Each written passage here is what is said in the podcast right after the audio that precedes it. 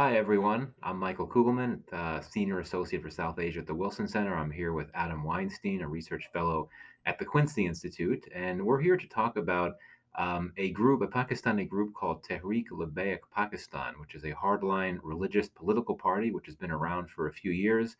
Um, it uh, has very toxic, nasty views, particularly in terms of what it thinks of religious minorities.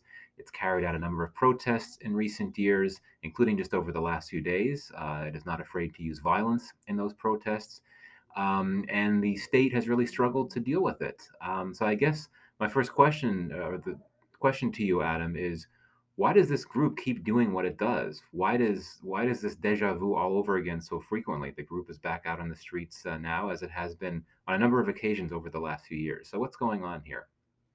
Well, look, back in 2017, when they had their Dharna, which I, I attended briefly, they really saw the power of street power. And they do have grassroots mobilizing capacity.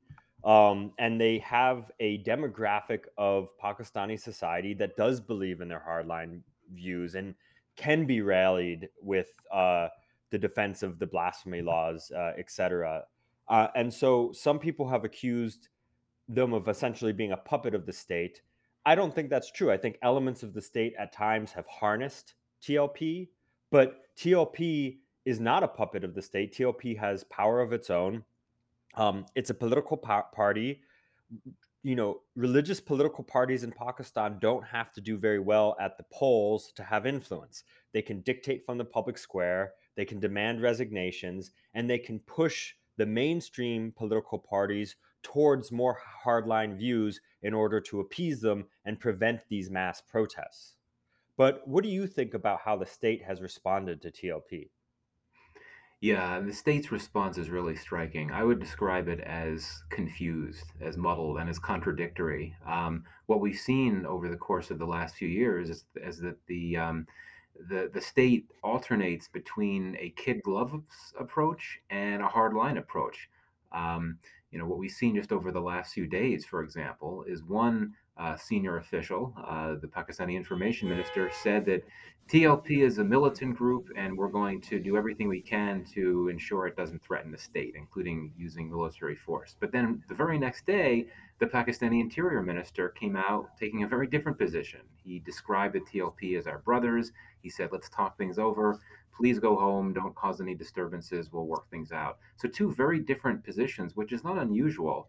And I think that you know this contradictory response this contradictory state response it says something about the delicate and complex issue of the role of religion in pakistani politics the pakistani state understandably worries about groups that can be violent and that threaten violence against the state and the TL, TLP has done that. This is a group that at one point um, called on its uh, members to attack uh, and even assassinate judges and even soldiers in Pakistan.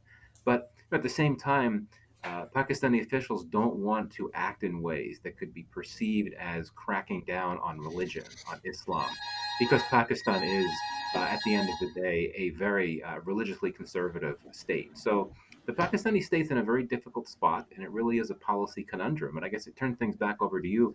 What do you think about how the state has responded, and what do you think should be the proper way for it to address this group that, at the end of the day, is very dangerous?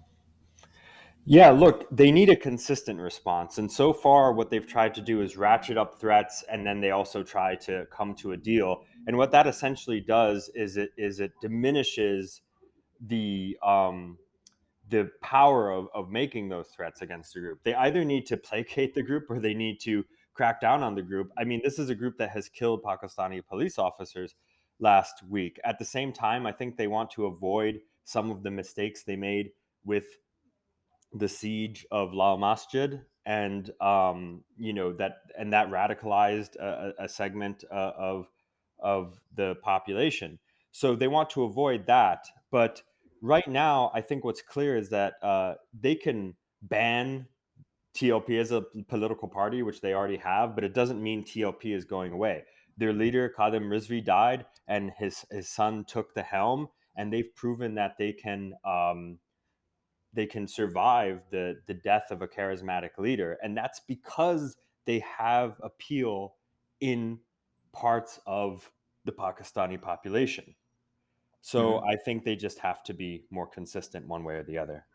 Yeah, no, I agree, and I think that the challenge um, for Pakistan is how to target these the ideology, the ideas, the views, the narratives that galvanize this group, and as you suggest, um, uh, is able to be done in a way that draws a lot of support. That is the challenge. I mean, it's one thing to arrest a lot of TLP leaders, which Pakistan has done. It's one thing to crack down on the group with force, which it could well do. But indeed, it's a lot easier to do that than it is to get at the core grievances and the, the roots of this group, what makes, actually makes it uh, tick. I think that's the big challenge. Um, so, uh, with that, um, thank you for joining us. I'm Michael Kugelman from the Wilson Center here with Adam Weinstein of the Quincy Institute talking about uh, TLP, a TLP, a group in Pakistan that we all should really be paying a lot of attention to. Thanks for joining us.